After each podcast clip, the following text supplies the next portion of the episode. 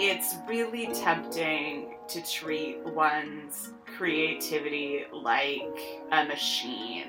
And the reality is that we're just not like that.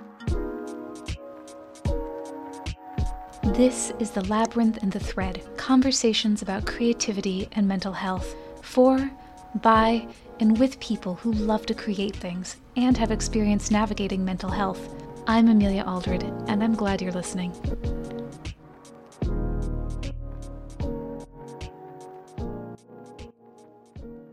Today, I'm being joined by Joy Michael Ellison. Joy Michael Ellison is a writer, a teacher, and scholar, and a grassroots community activist. They write a biweekly opinion column called Rainbow Rant for Columbus Alive and a public history blog called If We Knew Trans History. Their debut picture book, Sylvia and Marsha Start a Revolution, was just published by Jessica Kingsley Press. Joy, thank you so much for joining me today. Thank you for having me. Well, just to start off, I always like to ask people first what they like creating. I love to write. Um, I used to when people ask me asked me what I like to write, just say I just like to write a lot. But I'm very much someone who writes in a lot of genres. I write short stories. Um, I write picture books. Um, I write a biweekly column, as you mentioned. Um, and I also um, quite accidentally started um, writing poetry because I became involved in the Columbus, Ohio Writers Block Poetry Open Mic Night. Very which, cool. Yeah, yeah, it's been it's been a lot of fun. Um so I keep myself busy with a whole lot of different writing.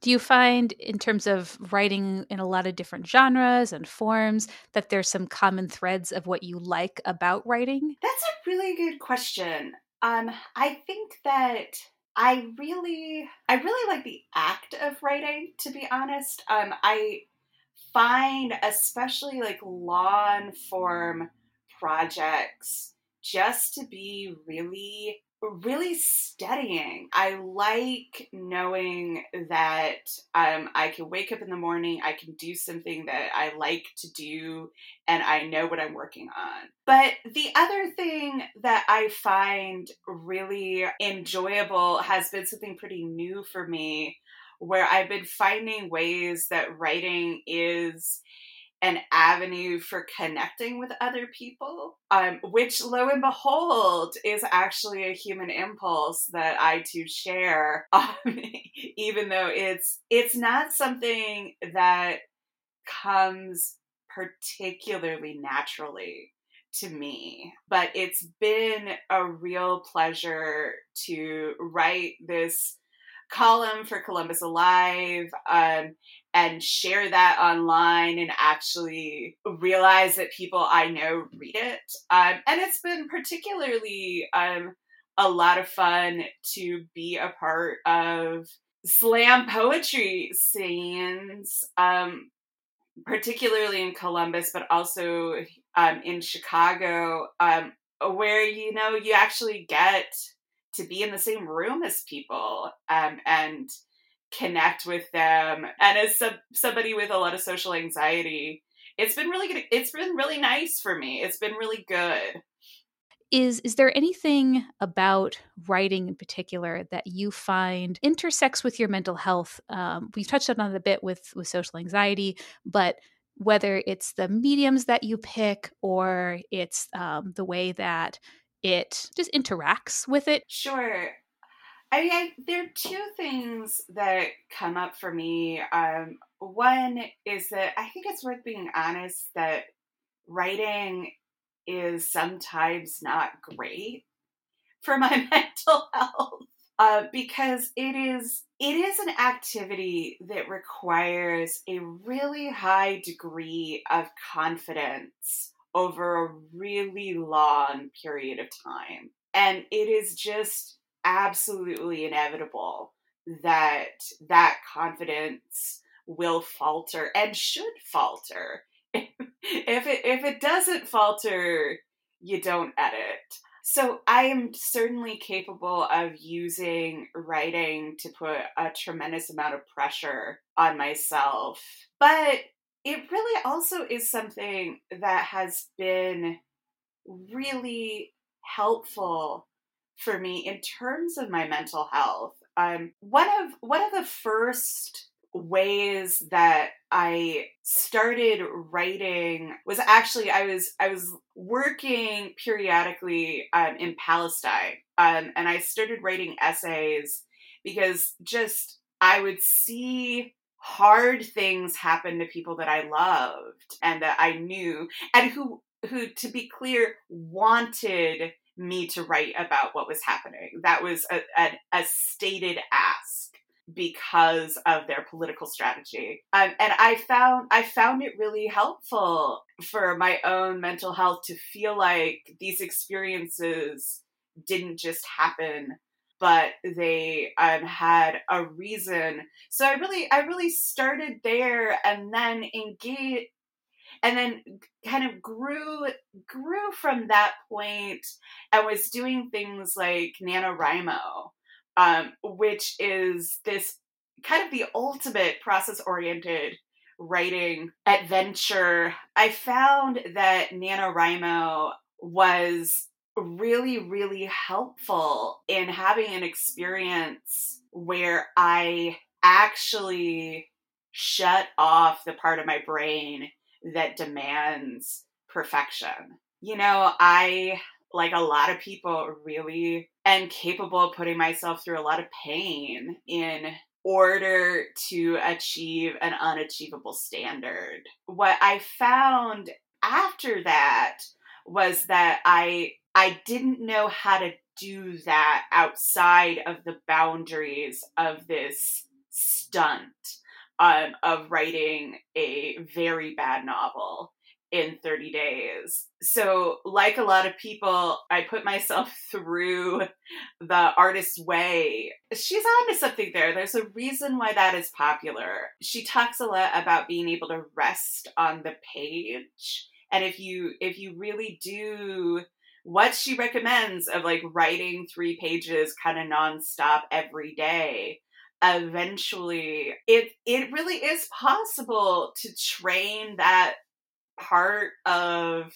your psyche that tells you how much you suck to shut up temporarily. And i remember I remember being at home with my family over the holidays and just reverting into this teenage cockroach version of myself. Was like this this metamorphosis, Kafka-esque holiday hell that we all know so well. And um and just pulling out a notebook and just writing because I'm like, oh wow, this is a place where I know I actually allow myself to be safe. Like, writing has been really good for my mental health. It's been not without its drawbacks, um, but overall, it's done me a lot of good.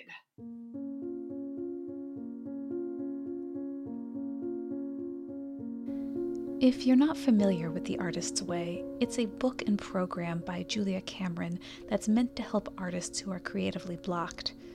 One of the foundational tools of the program is Morning Pages, which is handwriting three pages, stream of consciousness, first thing in the morning. People use morning pages as a meditation or self reflection or a way of clearing out and setting aside everyday concerns in order to make space for new ideas. Julia Cameron says that morning pages can also be a tool for recognizing patterns in our thoughts and behaviors because we see our unfiltered selves on the page. I did morning pages for several years, and for a while they felt useful and good. Until they didn't. I found that I felt more sad, more tired, more frustrated, and more creatively blocked after doing my pages. So I stopped. Then, about three years later, I began to do them again, not every day, but most days. Looking back, I realized that morning pages stopped feeling good when they stopped being about self reflection and instead became a vehicle for rumination. Ruminating thoughts are persistent and repetitive thoughts that play on a loop and are often a feature of depression and other mental health issues. Unlike reflection, rumination doesn't propel you forward, it keeps you in one place. The change in how I felt after morning pages was one of several signals that something was very, very wrong.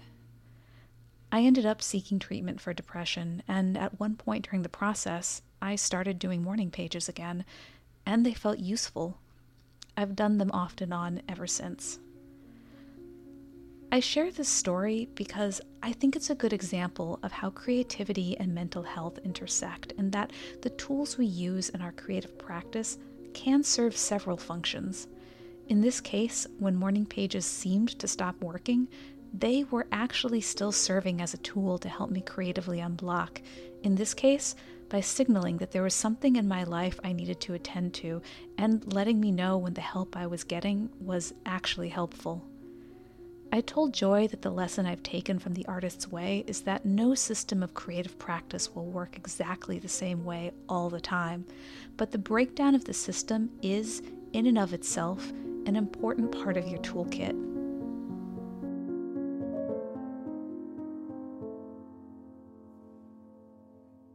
Yeah, yeah, and I think I think you bring up something really important, and that's just that almost every creative process is a temporary process. I, I'm sure there are people out there that do the same thing every day and write beautiful novels. And, you know, we can despise them a little bit. Um, yes, we can despise them a little bit. And also, I want them on this podcast so they can tell us all their secrets. Yes, yes. But I, for me, I think that a lot of, like, yeah, I don't do morning pages every morning.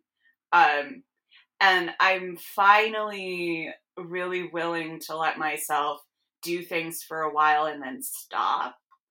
It's really tempting to treat one's creativity like a machine and just figure that if you like run three miles a day and you do your morning pages and that you will be always be able to write the things that you want to write and the reality is that we're just not like that. Everyone needs rest. Everyone needs to try things and suck at them. And there's no there's no magical thing that will allow me to feel good all the time.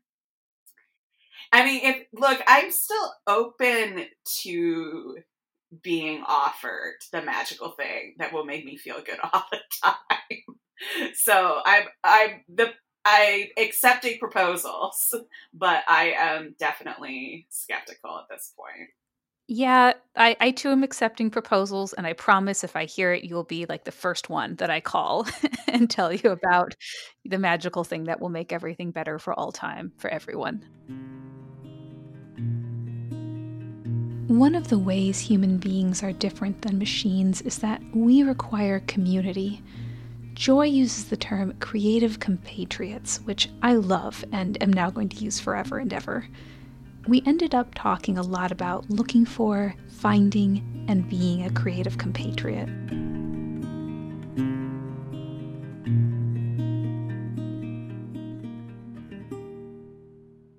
Has there been anything that stands out to you as a particularly good advice that has come up um, in writing, in writing practice, and in creative work? That's a good question. Um, I think the most important part of any process is feedback because we simply like the the problem at least with writing is that there's what seems to be an almost unavoidable gap between what is actually on the page and what is in your brain and um, what people are capable of taking away from what you said um, and what you think you said. I've really found, going back to this idea of community, I've really found that feedback can be something that is also fun. Um, like I I never set out to write a single poem. Like I wrote a poem accidentally because it wasn't a good science fiction story and then went to this open mic because I was lonely. um, and and read a poem and discovered it was a good poem and I would have never imagined that that was something that I was good at or that I was interested in. And I think that feedback actually can be like that. Um, and I really want more of that in creative communities, which is really just to say I want more creative communities. Um, there's kind of this model of these incredibly depressing workshops, um, critique groups. And I don't know, I don't know if we just, something happens when it's a critique group where suddenly no one is actually giving anyone honest feedback. We're not saying what really sucks about your writing, but we're also all reading it to find out what really sucks about your writing and then not tell you about it. Um, and I found it very frustrating. And I think it's especially frustrating for anyone who is a part of an oppressed or simply poorly understood community. Um, like these I I know I've said this to you many times where I'm like, I'm not sure if my critique group is transphobic or if there's something wrong with my story. Um, and I'm sort of wondering if the, if there's just something wrong with critique groups and if we could find a better model of feedback because in my experience feedback is critical and there's a way for feedback to be fun um, and for us to be like creative compatriots instead of critics. This is a this is not a fully formed idea uh, but it is one that i'm considering. i think it's a really good idea to consider and i i am very much of the belief that the more kinds of creative communities we can have there and the more you know we have out there that that's generally a good thing because you know not every model is going to work for everyone and as you said we can get these very kind of fossilized models of what it means to be a creative community. You know as you very very rightly point out the more homogenous uh, writing groups are and the more inaccessible they are and the more models that we get that really serve one group of people is that group really capable of giving good critique that is not being fettered by their prejudices and their biases? And is that good feedback? Is that useful at that point? Um, one of the things that I came across when I was at, talking to a lot of different community writing groups um, on behalf of a writing organization, like, well, what what would you like for for public programming? And the number one thing was we want more writing instructors and writing groups for folks that have similar lived experiences. Mm. That's what we want. Yeah. Yeah, it makes a lot of sense because this is an incredibly vulnerable act creativity. So I always like to ask folks before close if there's any works or whether it's their own or others that they would like to recommend or promote to listeners. Well, first, let me say thank you so much um, for having me and for being a wonderful person um, that I feel happy to be not only a creative compatriot with, but but just your friend. Um, Thank you. I like you too, and I love your writing. Same on both counts. Um, and this is a great conversation for me too. Um, I do have things to promote. The thing that I most hope that people will pay attention to right now um, is my debut picture book, um, Sylvia and Marsha Start a Revolution, um, which is really the product of a whole community effort, um, but um, is a picture book about Sylvia Rivera and Marsha P. Johnson um, and the Stonewall riots. It is available um, wherever you can buy a book, please buy a book from a independent bookseller. And then I would also ask people to pay attention to my column Rainbow Rant at Columbus Alive. You know, Columbus Alive is this little newspaper out of Columbus, Ohio. You know, I think that local news is incredibly important and that we really need people who are writing about the communities we live in. Um, there are a lot of people besides me who um, write for Columbus Alive that are amazing. Um, one of them is Scott Woods, um, who is um, the other opinion columnist, um, and without whom I simply would not write poems, um, because he also is the convener of the Columbus um, Writers Block Poetry Night, um, and the creator of Streetlight Guild, which is a really tremendous creative institution in Columbus that is um, committed to serving the needs of um, Black creative um, in specific or especially um, and Black communities generally. But it's also just a treasure, unsurprisingly, for the entire city. Um, so, yeah, shout out to Scott. Um, and I will say that Writer's Block is currently online for the pandemic. Um, so um, you can come and check out some weirdos who read some poems while giving each other a lot of shit. Well, thank you so much. It's been an absolute pleasure talking to you today. If you enjoyed this episode and would like to support us, consider joining our Patreon at patreon.com slash labthreadpodcast.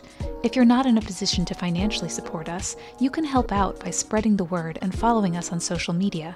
Stories, concerns, and manifestos can all be emailed to labthreadpodcast at gmail.com.